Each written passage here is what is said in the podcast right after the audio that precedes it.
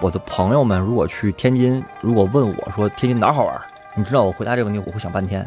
我不是说我的家乡没有好玩的地方，而是我想不起来那些大家公认那些景点，我甚至不知道哪里有这些景点。为什么这个姿势拍出来的好像还可以？这并不是你身体的自然姿势，你明白吧？就是如果自然的状态下，我不会这么摆这个姿势的。那个姿势都是被支配出来的，就是光是照耀不到他们的，不意味着他们失语了。我们会把它解读为光照耀不到你，你是无名者，你就失语了。但有没有想过，光照耀不到他们，对他们是一种保护？大家好，欢迎收听由大观天下志制作播出的播客《东腔西调》，我是何必。今天是我们社会病理学的新一期。我们还是请到中国政法大学社会学院的孟庆岩老师和我们来聊一聊他最近一次非常神奇的旅行。那孟老师跟大家打个招呼。各位东腔西调的朋友，大家好，我是孟庆岩，何必好，又和大家见面了。那孟老师，咱们社会病理学的前面曾经聊过一次跟风旅行。那最近您的新书《谁的问题：现代社会的非标准答案》也出了。那在这本以咱们社会病理学这个系列播客为基础的新书里面，您专门把跟风旅行做了一章去写。那在这里面有个标题非常有意思啊，旅行现代人的异乡梦，可以说身在旅途就是身在异乡。但这一次我在 B 站上看到了一个您最近非常神奇的旅行，您回了一趟天津，做了一次反向特种兵旅行，还专门给打了卡。咱们这一期呢，就想跟您聊一聊您这次旅行的一个实际体验。咱们也经常聊过，说您一般周末或者假期都会回天津，因为您是天津人要回家。但这次的我看那个视频里面，哎，您却像一个第一次到天津的游客，去那些鼓楼、瓷房子，显得您似乎对天津并不熟悉啊。我觉得是这样的，我先得说一下 B 站上那个视频，就是反向回家打卡旅行的来由。就是其实源于这本书啊，在写这本书，包括录播课的时候，我们编辑部的还有我们爱到斯人文学社的小伙伴们啊，表达说，我说我一开始不懂什么叫打卡旅行，他们就跟我讲，打卡旅行就是一天两天去一个地方，然后这个地方呢目的地标的非常明确，然后呢也不是漫游，而是到这景点，到那儿就拍照，拍照就打卡，就是拍照就能打卡，或者是一各种凹造型的网红照，基本上一到两天就结束，所以也称为特种兵。就是其实行程非常紧张，然后呢，我当时就提了一个问题，我说这也叫旅行吗？我说这多累啊，还不够人累的呢。然后我我就说我可能对这个东西不太感冒，然后我们小伙伴就跟我打了个赌，而且你带引号的胁迫我体验了一把反向特种兵打卡旅行，我也就此体验了一次。这个事情是这么来的。我之所以说你在视频里会看到似乎我不是很熟悉，好像像个新来的游客一样，其实呢，这里面有一些原因。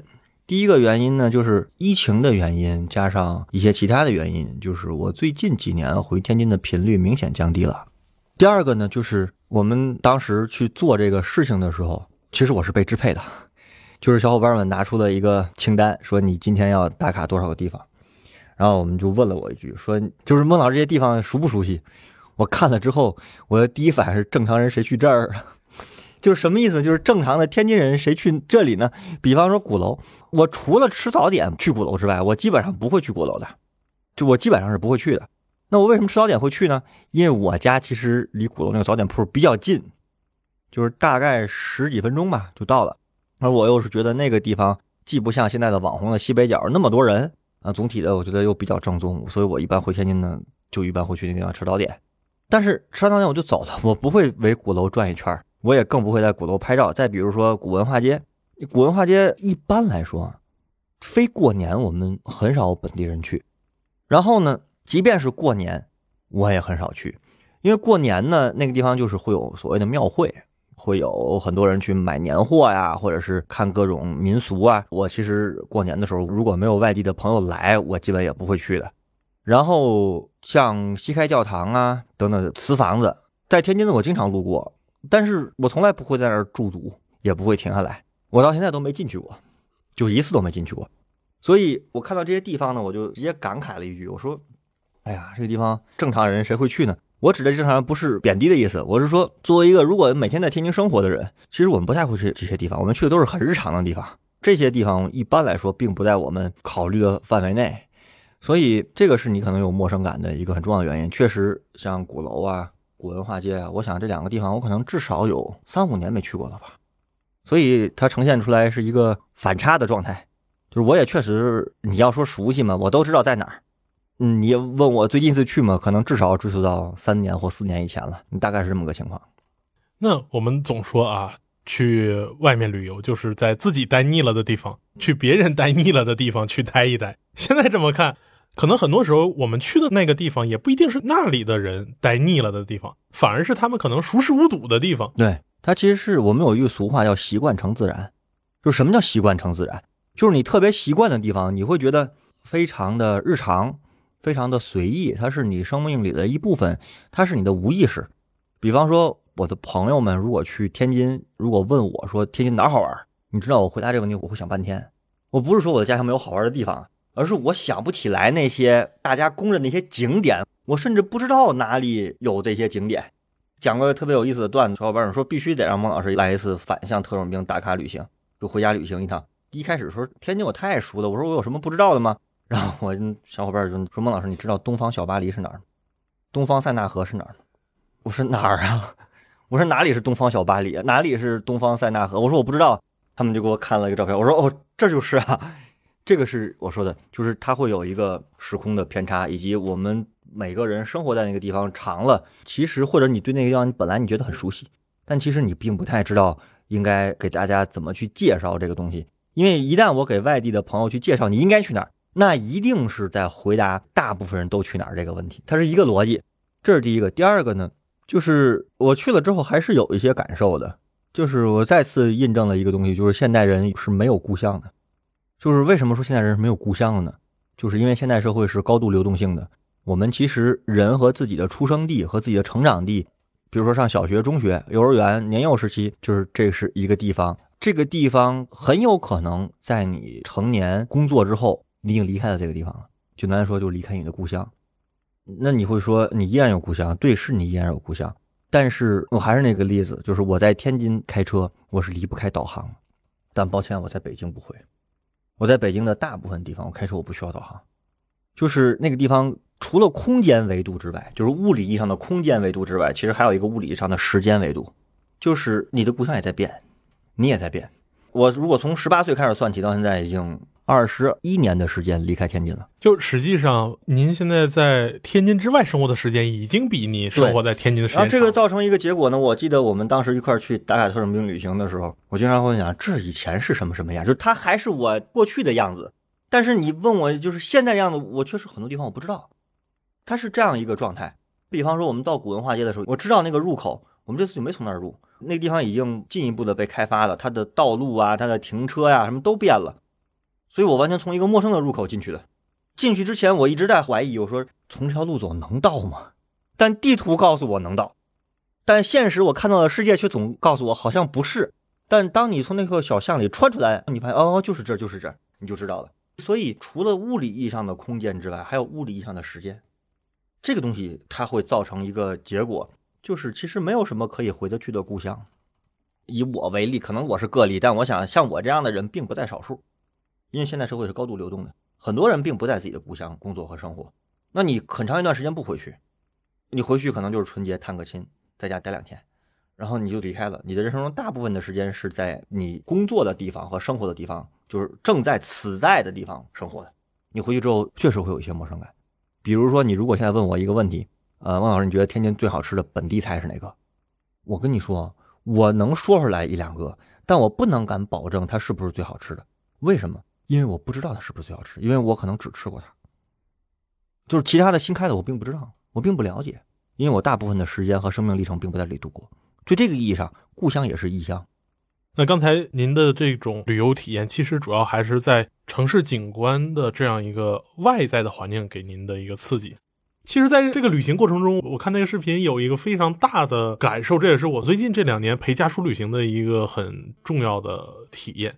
其实咱们的生活和交通方式都越来越快捷，越来越方便，很容易说我们在一个假期就到一个之前没去过的城市。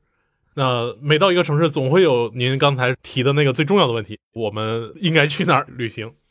这个时候大家都会拿出小红书，而小红书里面一定会告诉你这个城市有哪些景点？这是咱们刚才聊过的，有哪些景点？更重要的是，到了这个景点，小红书会非常细腻的告诉你，穿过这个小巷子向前走几十米，然后回身转向几度，然后伸出手来，等着太阳光到什么角度的时候，你咔拍张照。哎，小红书的网红拍起来非常好看。结果我印象最深就是我前年去武汉，然后我的家属就带我穿越武昌城的老巷子，都已经画着那个圆圈拆的那状态了。拐来拐去，然后突然冲出来，对着巷子口一抬眼，哎，黄鹤楼，正好赶上太阳一落山，咔一拍。然后我说，哎，你怎么知道呢？说小红书啊。这时候我就感觉，您在那个天后宫被我们的小伙伴摆弄的手足无措的时候，就有那样一种你没有网红自觉感，就是你的身体在旅行的时候还没有适应这种小红书旅行大法。是这个感受。你刚才讲这个确实是一个现实问题，也是我特别直观的体验。我最后再讲直观体验，我先讲现实问题，就是其实你得承认，找到一个取景绝佳处，这个东西呢，对于大多数人来说都是盲区。它一定需要，比方说拍视频、短视频，或者说做旅游攻略，专门以此为业，或者说以此为重要的生活部分的人，反复的去实践和摸索，才能得出的一个角度。这个我觉得很自然，也很正常。但我想说的问题，这只是第一点，就是你刚才讲的，从武汉那老巷里穿出来，就这个角度是黄鹤楼。其实每条小巷你都可以找到一个类似的角度，都会有一个类似的取景绝佳处。现在不叫风景绝佳处了。第二个，我的最大感受是什么呢？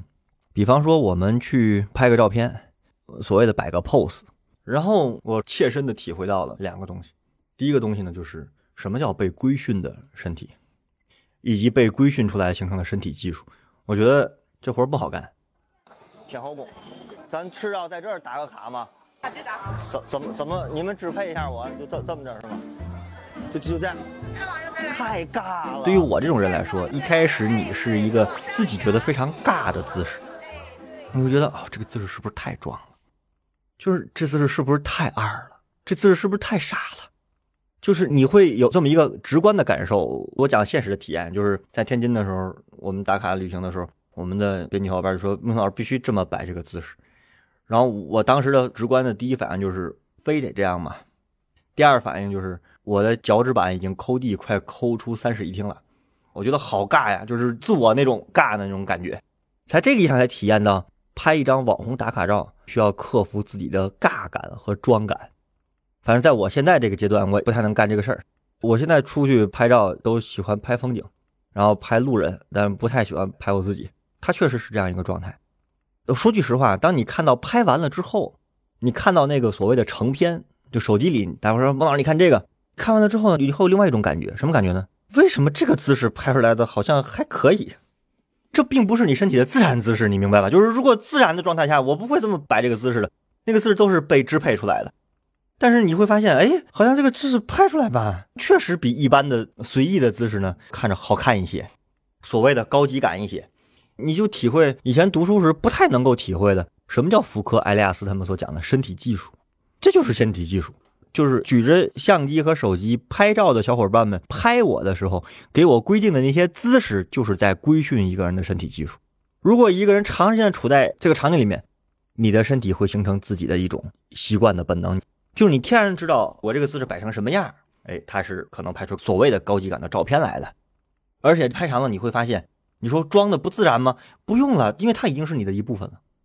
你一开始是装的，但你时间长了，每天都重复这样一个境况的话，你会发现，哎，好像它变成我自然的一部分。虽然我一直对反向打卡旅行本质上是比较抗拒的，就是一直想逃避。但是呢，你真的去体会过一次，你会觉得什么叫被规训的现代个体。这是我想讲的第一个。第二个呢，还有一个特别尬的部分，就是所谓的镜头感。因为这次拍摄强调说，那顺便给录个视频吧。我最后也妥协了，说可以就录个视频，可以剪一下，对吧？但是你既要拍照片又要录视频，它呢就会造成一个现实的结果，就是有人拿着云台，有人拿着手机，就是你面前是两到三个设备。你知道它带来一个什么样的尬的感觉吗？就是我不想被这么多人注视着，因为你现实中你一旦有了这些镜头，路人就会投来目光了。路人关注的其实并不是你本身，而是。这群人在干嘛？然后你就会成为注视的焦点。其实这是我特别不适应的。你会发现，原来活在镜头里的人，他需要克服一系列自己的心理障碍，或者他对自己的内心和自我构成很大的挑战。我记得福柯有一篇文章，你肯定知道，叫《声名狼藉者的生活》，又翻译成《无名者的生活》。那《无名者生活》里面有一段话，福柯写的非常诗意，原话我背下来了，大概就是：其实大部分人都是籍籍无名者，他们其实并不和权力之光相遭遇，就是光是照耀不到他们的，不意味着他们失语了。我们会把它解读为光照耀不到你，你是无名者，你就失语了。但有没有想过，光照耀不到他们，对他们是一种保护？他们就是芸芸众生，每个人都是真实的自我，没有被这么多人看到的。我就是在这个过程里面，我就是在想这个问题。我觉得越来越理解福柯所讲的，就是随着现代世界的来临，他讲全景场式主义的决议，那个圆形监狱，那个监狱呢，规训惩罚里面其实只是个隐喻而已。它隐喻的是现代人的社会生活很容易变成一个彼此互相注视，你很容易就被看见的状态。那这种状态对人的境况意味着什么？我觉得其实这次体验给了我很多的触感，我是觉得没有那么令人舒服，它会让你不自然，那本能上的不自然，就是我什么举动是合适的。所以呢，这种现代人的处境呢，我觉得在所谓的这个网红打卡里面体现的非常明显。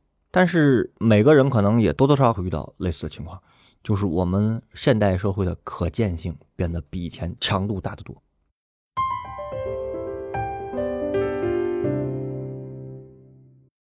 那从您的这次旅行体验，我觉得咱们还可以再让开一步，再聊聊天津这座城市。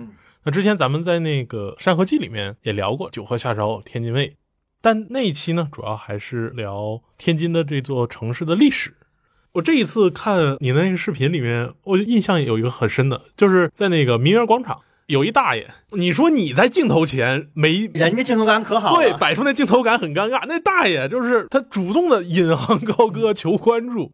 我发现其实我去过几次天津，无论是大爷还是那姐姐，就都有一种天然的镜头感的一种感觉。有没有感觉可能您在天津市民里头算是比较腼腆的？就这个事儿，我必须得纠正你一下，我没觉得大爷是在求关注，就是现实的当时拍摄的情况呢，就是我们去的时候，其实大爷非常自然，他不是在对着我，他是对着所有在民乐广场人唱歌，然后呢，是我和我们的小伙伴说，我说拍一下他，我说你看大爷多好啊，拍呀拍呀多好啊，他不是看见我们拿着镜头要唱的，而是他唱的过程中我们就看到了他，他很自然，他对着所有人。就是很有意思哈，就是你刚才讲的，我先不能评价我是不是腼腆。其实天津的这个城市呢，你也去过几次。我的一个感受呢，我越离开天津，越跟他拉开距离，我越觉得这座城市的活气，活生活的活。我们会看到数据上各种讲，哎呀，天津这个经济啊，然后人口啊，可能好像都在流出，然后经济增长也在放缓。我们会看到各种这样的评价或者是讨论。但是我觉得这次除了是拍这个反向特种兵旅行这个视频，刚好前段时间去天津开了一个社会学的会，就是一个月之内大概回去两次。但是这两次呢，特别觉得天津是一个没有丢失的，依然是它的活气。我们可以把它叫生活气息。我更愿意讲叫一个城市的活气与一个城市的触感，就它是可以被触摸的。这个触摸不是你在物理意义上，我拿手去触碰它的城墙或者这个墙壁、道路，不是这个，而是说这个触感，你到了这个城市，你就觉得它是有生活的。你刚才不光讲那个在民园广场那个大爷，我跟你说，你如果是到了天津的晚上，你到海河边走一走，你会发现天津有一个很有意思的东西，就是我去西安的时候，在西安城墙下曾经坐在那儿坐着听那个城墙下的乐队在那唱歌，好多人。有打工人，有路人，都驻足叫好。天津海河边也有这种，但你知道吗？他不是乐队，他很有意思。他是一个人拿着一个设备，我也不知道那设备叫啥，他先自己在那唱。然后任何一个人有想唱的，都可以把那话筒拿过来自己唱，就是唱给所有人听。他那边就有好多唱歌的，也有直播的，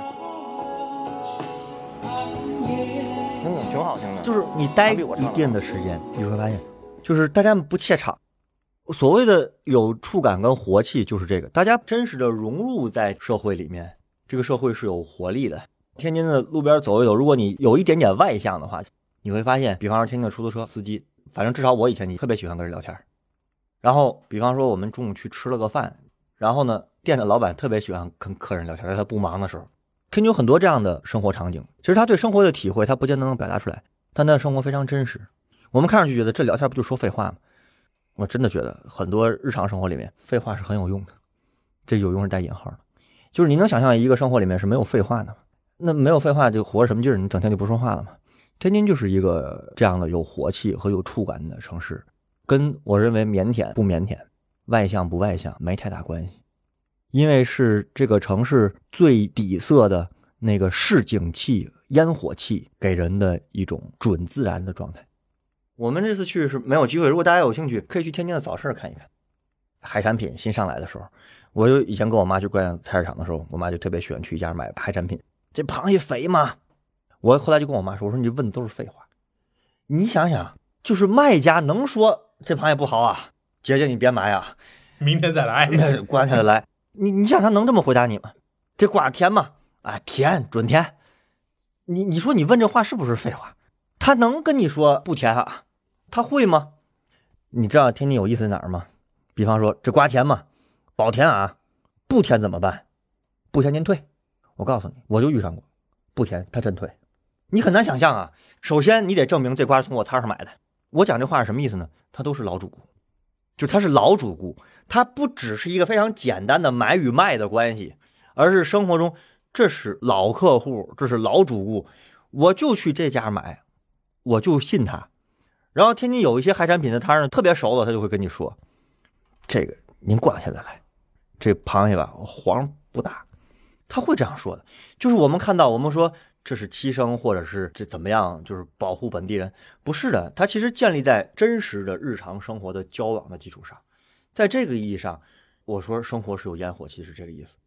所以你去早市看一看，天津有很多开在街头巷尾的小饭馆，开在那个呃街头巷尾的煎饼摊儿。可能你开好多年了，就是这种东西，它的店家其实很多时候是为了街坊邻里服务的，它是一个真实的社会关系，而不是一个抽象的，大家没什么日常交往的，其实是这样一个状态。所以从这个意义上讲，这一个月以来高密度的两次回天津，虽然原因并不一样，但是都会让我更加觉得，嗯，似乎经济发展指标只是衡量一个城市的一个维度，它还有其他的维度。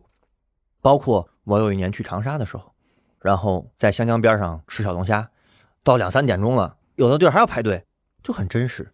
就是你会看到三五好友到老店家，我总去这一家，对吧？就是它其实是一个非常真实的日常的市井生活在。而这个呢，就是我们想家是啥？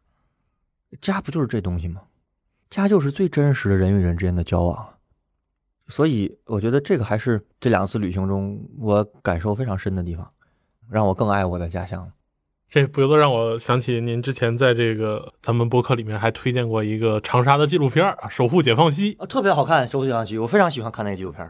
咱们最后一个问题，我觉得既然是一个打卡之旅，而且我看到视频里面应该去的地方也都去了，但有一个地标咱没看到，就是那个天津之眼，这很多人一去都是先奔着那儿去的。我是这样的，就是说我们领到这个任务呢。最后一项的打卡地是天津眼，我们没有完成。运气好能看见天津眼，运气好就是我记得是对的，运气不好就是我记得是。但是我必须先说第一点啊，天津之眼为什么会成为打卡地？我作为一个天津本地人，完全无法理解。然后我们小伙伴说这有什么啦？就是看到网上那些都是拍跟天津之眼的合影，我就说这对于我来说为什么是个新生事物呢？你们可以查一查天津之眼什么时候建成的，就它大概建成的时候我已经离开天津了，就是我在我的童年记忆中。这东西没有，你知道吧？就是它不存在这个东西。就是在我有限的十几年的天津的生活里，其实我对天津这样是完全无感的。大家说去拍它打卡，其实是非常简单的，就是证明我来过。但是我总觉得，如果让我说的话呢，就是你来过一个城市，你不见得只有一种打卡的方式。我们今天习惯的是一种打卡方式，我跟这地方合影、修片然后发朋友圈或者不发，不管怎样，对吧？这是一种打卡的方式，证明我来过。但其实理解和体会一个城市，可能有很多样的方式。我没有说这种方式是错的或者是不对的，我不是这个意思。我说它还有非常多其他的选择，比方说你真的去吃一个非常地道的天津的口味，我就觉得你在天津的市井巷子里转一转。我不知道你在我的推荐下有没有去过西湖道，我不知道你去西湖道的感受是什么，你可以说两句，我反客为主一下。就真实的感受。我不给你推荐过，我说天津真正美食一条街是西湖道一条街。那天其实一共经历过两次，嗯，第一次是下午两点半，对，我们一起去的时候，对。嗯，那个路过的时候就感觉周围都是店，但也就很普通。因因为两点半快四十度，不会有人在露天儿待着的。下午我专门去那儿买烧鸡的时候，哎，四点半就有种我小时候逛菜市场那个是吧？那人就都上来了，然后都在买，你看的就是很普通的东西，但围一圈儿每一个窗口都有人，每家店都有人。我给你讲个段子，就是我推荐你去买烧鸡那家店，是我觉得天津本地比较好吃的烧鸡，经常早上排队的。有一年我寒假回家，就是春节嘛，有时候就买点酱货，就可以充当一个菜了嘛。我去排队，排了好长的队，后面排了半个小时了。我排后面那个有一个大概四五十岁的阿姨吧，阿姨就问了我一句话，特别标准天津话：“弟弟，我问一下，这队伍是卖嘛的？”我当时就懵了，你知道吧？我说姐姐，您都不知道这卖嘛的，您就排了半个小时。我说这儿卖烧鸡的。哦，那来都来了，拍着吧。这句话是什么意思呢？我们听上去是一个很有意思的、很奇怪的、很吊诡的故事，但是其实这个是这个城市的非常有意思的一部分，就它建立在真实的生活上。就是你说四点半，人们都开始准备晚饭了，人们就开始出来上美食一条街买各种酱货，你就会看到什么老六素货、什么二厂酱货、什么红泽园烧鸡、什么什么一大堆接连的店铺，你知道吧？天津人里面，这是我心里的美食一条街。但是如果你问个，比方说在河东区住的人，我是南开区的，他会告诉你另外一条，他不是西湖道。为什么我会告诉你西湖道？因为我以前我上中学的时候家就住西湖道附近，就是家门口这件事情。对于天津来说太重要了。为什么家门口对天津人重要呢？因为它和家门口每天都在发生最日常的、最真实的关系，就是它是所有生活世界的基础，它是所有生活世界的来源，就是这个东西是不可更改或者非常难以更改的。从这个角度上来说，我对天津眼并不感冒，因为它跟我的生命没有什么关系。就是在我有限的记忆里面，我不记得我离开天津上大学之前见过天津眼。我没怎么看到过，但是打卡没有完成，是因为我们走到那儿就觉得大家都太累了。当然，尤其是我，我已经走不动了。我迫切的想还要开两个小时回北京呢。然后后来那个我们小伙伴就问了我一个问题，说孟老师最后想打卡没有完成，天津眼没看到，你不觉得遗憾吗？就是对我说的视频里那句话。我们可以想一个问题：如果人的一生中没有任何一个遗憾，这本身可能是一种遗憾，因为你没体会过什么是遗憾。我借这句话想讲一下，其实我在这本书里面。谁的问题？现在社会的非标准答案里面讲了很多所谓的社会热点问题，什么教育啊、内卷啊、系统啊。为什么会写这些呢？其实有一个很重要的原因，就是我觉得现代人很多我们的一个基本的行为的趋向，是我们会特别强调慎重的去做每一个决定。我有时觉得大可不必。为什么呢？人生是由无数个所谓的选择和决定组成的，这当然是。但是吧，不是每一个选择。都那么重要，就是高考填志愿，大家觉得就是哎呀，这事重要的不行不行的。我真的想反问一句：有那么重要吗？他就决定你一生吗？我总觉得他决定不了。同时呢，我们还有另外一种思维逻辑：我们生活中遇到了困难，遇到了挫折，遇到了纠结、焦虑，我们有时候会想，当初如果是那样就好了。我想告诉大家，这句话也不存在。你当初做了那个选择，你怎么保证那个选择就一定不会出现问题呢？你拿什么保证呢？那个东西是没发生过的。我不知道你能明白我的意思，就是我说当初这样就好了，少想这类问题，因为当初回不去，而且也不用如此紧张的去对待生活中的每一个选择。我不是说你可以轻视它，但也大可不必为每一个选择而觉得特别的焦虑、抑郁、紧张。生活不是由一个一个的重要选择就决定了，就跟直线一样，这个选择导向了 A 这个录像，那个选择导向了 B 这个录像，没有直线。生活不是两点之间直线最短，生活是曲落拐弯的曲线。就是借这个来说呢，当时问了小伙伴，我说没有任何遗憾的人生，难道不是一种遗憾吗？这也是我真实的这个回答，就是我觉得不是给大家灌鸡汤啊。就是该严肃的时候不要马虎，但是该扯淡的时候不用那么认真，对吧？你生活就可以轻快一点，嗯，不用一直背负着一个重大的包袱往前走，对吧？就是可以让自己轻快一点，降低自己生活中选择困难症的发病率，我觉得是生活很重要的部分。就像我们到最后听着眼没拍，这对我来说没拍就没拍，打卡任务没完成，没完成就没完成，那又怎样呢？So what？好，非常感谢孟老师今天和我们分享了这次反向特种兵旅程的一些感受。那在节目的最后，还是向大家做一个硬广：孟老师的《谁的问题：现代社会的非标准答案》已经在各大平台有售，欢迎大家想去了解更多孟老师对于现代社会、现代生活的解析，来去下单这本书。好，非常感谢大家，我们下期再见。好，下期再见。